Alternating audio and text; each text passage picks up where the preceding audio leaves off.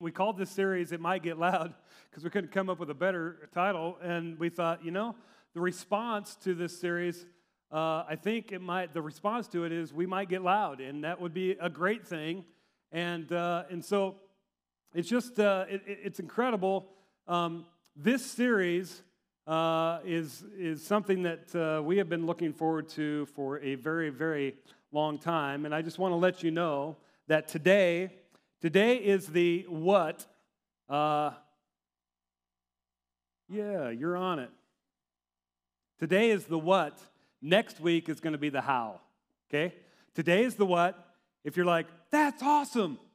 How are we going to do that? Come back next week, and uh, we're gonna we're gonna talk about uh, the how next week. And to, to kind of kick off this morning, I want to ask you a question. Have you ever seen or felt something that you were afraid the next generation would miss. You ever seen something with your own eyes, been a part of something with your own eyes? You felt it, but you're afraid the next generation's gonna miss it? They're not gonna see it the way you saw it, they're not gonna feel it the way you felt it.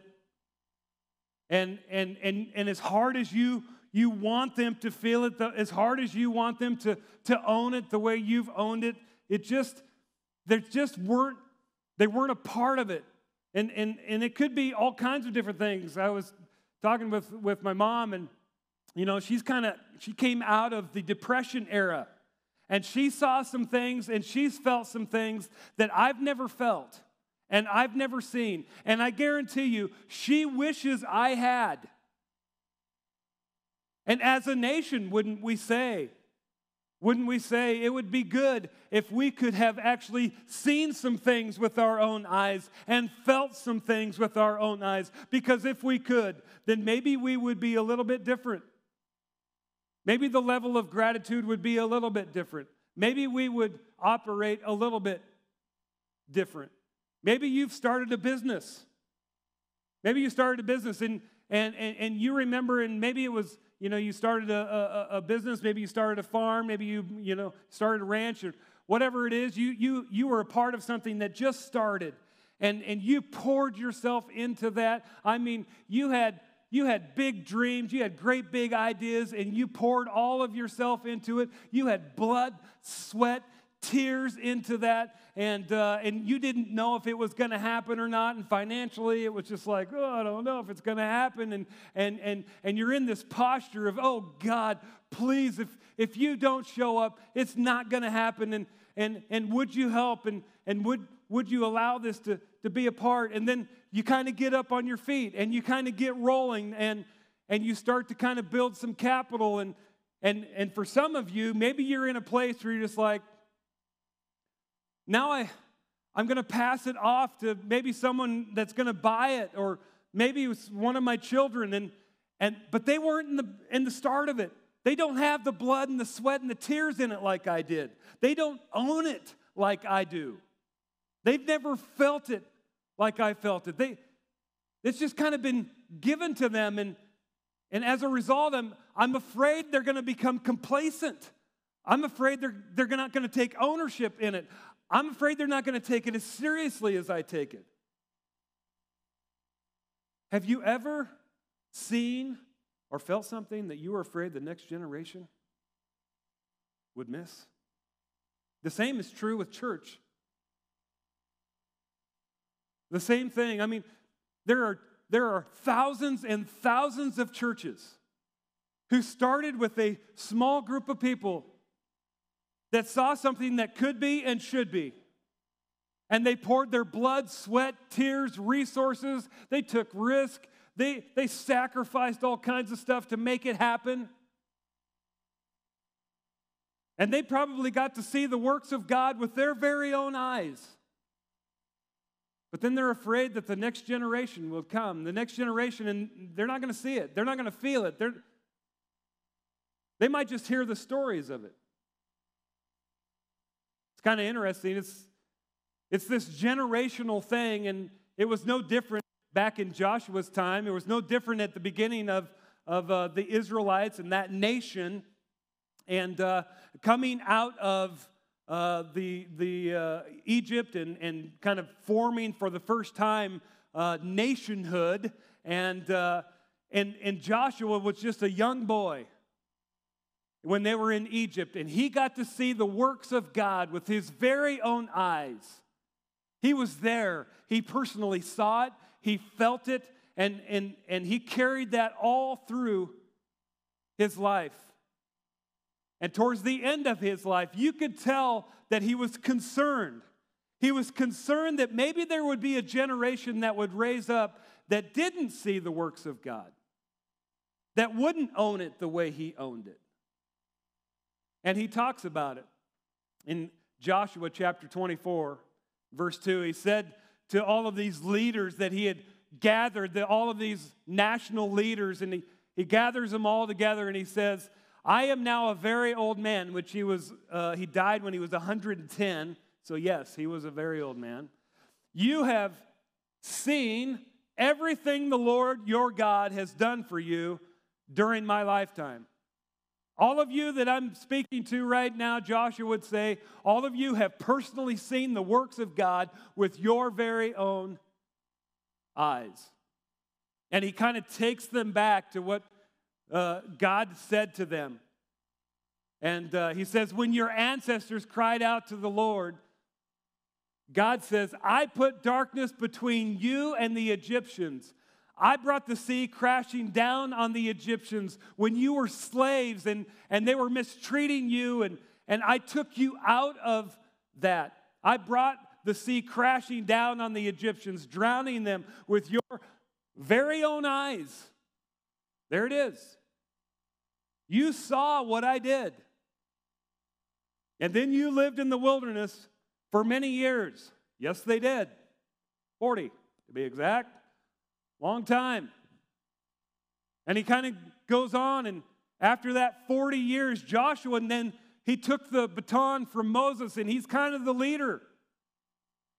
And Joshua has all of this context of seeing the works of God, and he's carrying that with him as a leader. And so he starts talking to these guys, and he says, So fear the Lord and serve him wholeheartedly. In other words, I, want, I need you to be all in, I need you to be owners. I need you to, to, to, to take ownership of the mission. I need you to take ownership of what God has called us to do. You can't have one, wor- one foot planted over here and a different foot planted over here. You got to choose. And so he says, Put away forever the idols your ancestors worshiped when they lived beyond the Euphrates River and in Egypt. Serve the Lord alone. And then he says this famous uh, quote. But he says, But if you refuse to serve the Lord, then choose today. Choose today whom you will serve. And as your pastor, I will challenge you with the very same thing. And if you're watching online, I will challenge you with the very same thing. I want you to choose today who you're going to serve. Who's it going to be? In Joshua's context, he's like, hey, would you prefer the gods your ancestors served? You want to go serve them? Then go serve them. Make a choice. Or will it be the gods of the Amorites in whose land you now live? You want to go after those? Then go after those. But as for me, and he makes this declaration to which I would tell every single man who is a, the head of every single household in this room, and those of you men who are watching online, I am calling you to raise up and say and declare, but as for me, and not just me, but my family, we will serve the Lord. I'm putting my stake in the ground. It's exactly what Joshua was, was doing. But as for me and my family, we will serve the Lord. And then he can, begins to remind them of the things that they saw. For the Lord our God is the one who rescued us and our ancestors from slavery in the land of Egypt. He performed mighty miracles where? Before our very eyes. We got to see it. Personally, we felt it. We were there. We were witnesses of it. And as we traveled through the wilderness among our enemies, He preserved us. Guys, do you remember watching the works of God. We've got to see Him with our very own eyes. He goes on. The people of Israel served the Lord throughout the lifetime of Joshua. After he, he kind of raises the bar and says, Hey guys, choose who it is you're going to serve. Either get on or get off, but let's go because we got things to do. And so, throughout Joshua's lifetime, they served the Lord, and the elders who outlived him served the Lord. This is so interesting. Those who had personally experienced all that the Lord had done for Israel.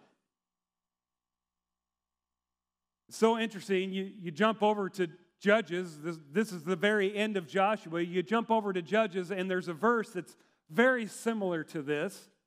In Judges chapter 2 and verse 7, it says, And the Israelites served the Lord throughout the lifetime of Joshua and the leaders who outlived him. Those who had seen all the great things the Lord had done for Israel. After that, generation had died, another generation grew up. They hadn't seen the works of God with their very own eyes. They hadn't been a part of it. Oh, yeah, they heard the stories.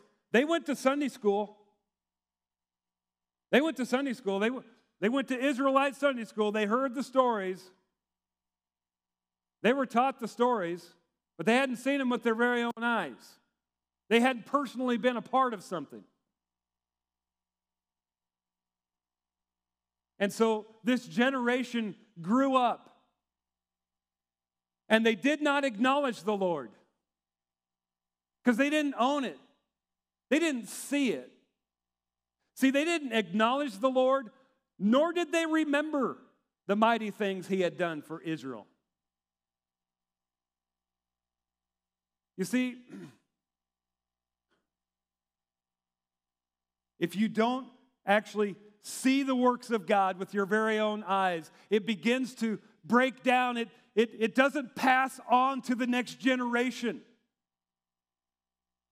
And sometimes I think, you know what? The, the crossing has always, always believed, we started with this notion that it's not okay.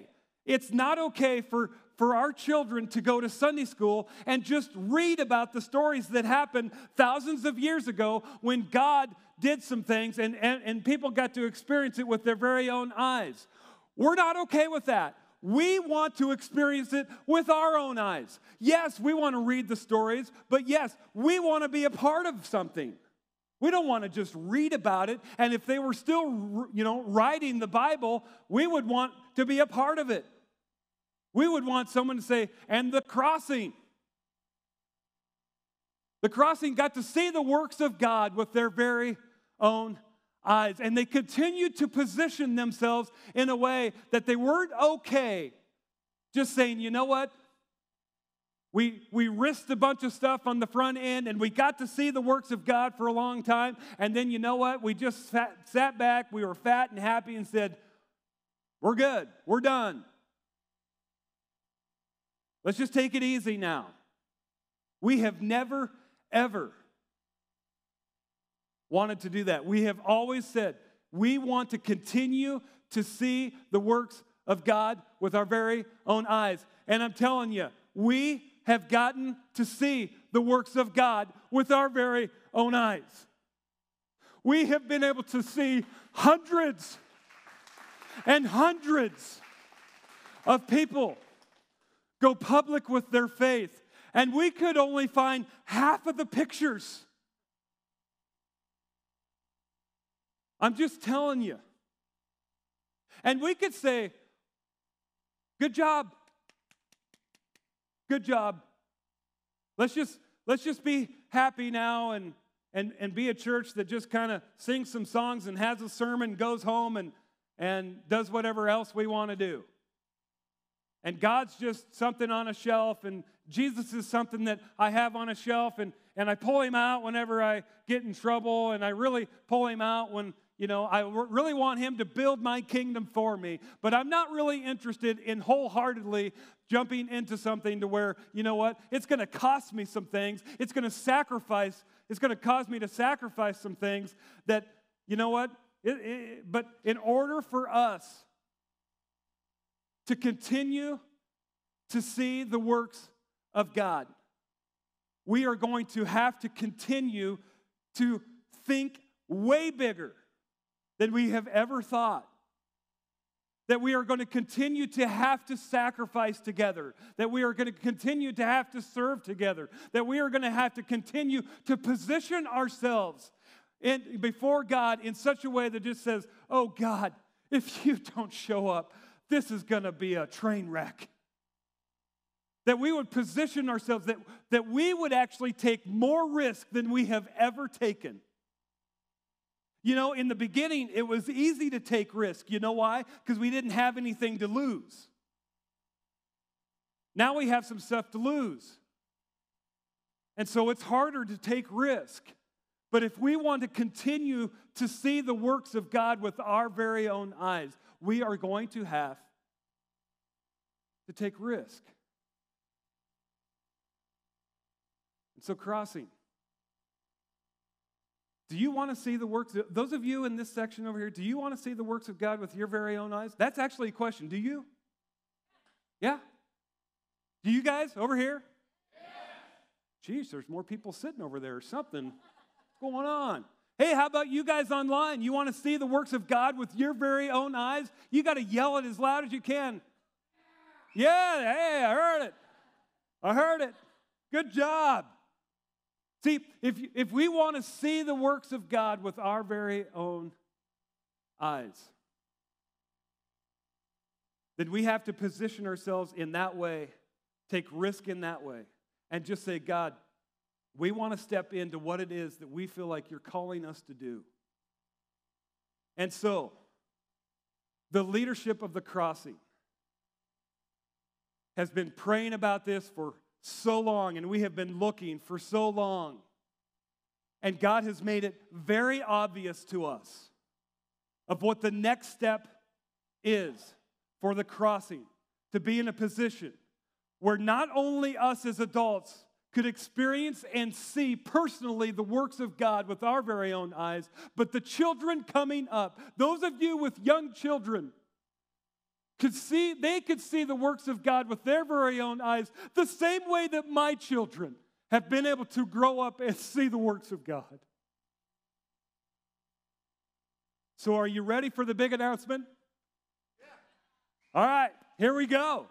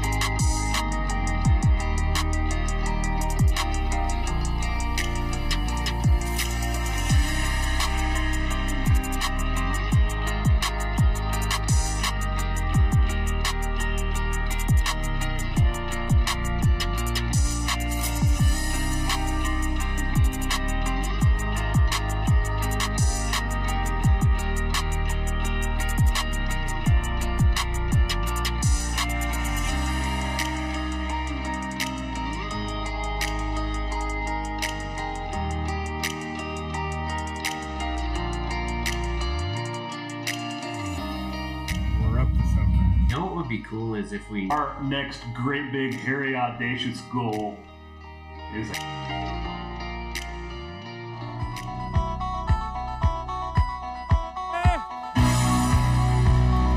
Crossing in obedience to what we feel like God is calling us to do.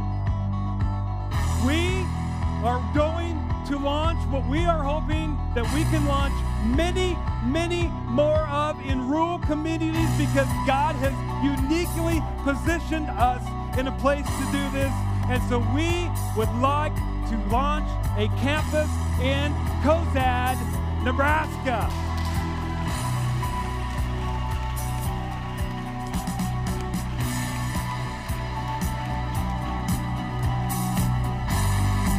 And I'm telling you what, to do this, it will, it will put us in a position to where we say, Oh God, if you don't show up, it just, it is the hardest place to be. It is the sweetest place to be. And, and, and so, you know, in, in true, in true crossing form, it is going to be thinking big.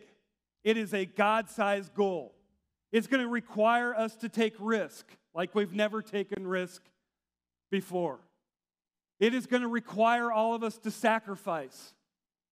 It's going to require, and I tell you what, I remember the days, and some of you were a part of that, when you were we were setting up and tearing down for 10 years. And you're just like, is it is it Sunday again? It's hard. It's going to require us to focus focus outside of us. To, see people in our mission of seeing people meet, follow, and love Jesus. Because the instant we become more concerned about just keeping people than reaching people, it's the beginning of the end. And may that not be the case as long as we are a part and we are a part of this church.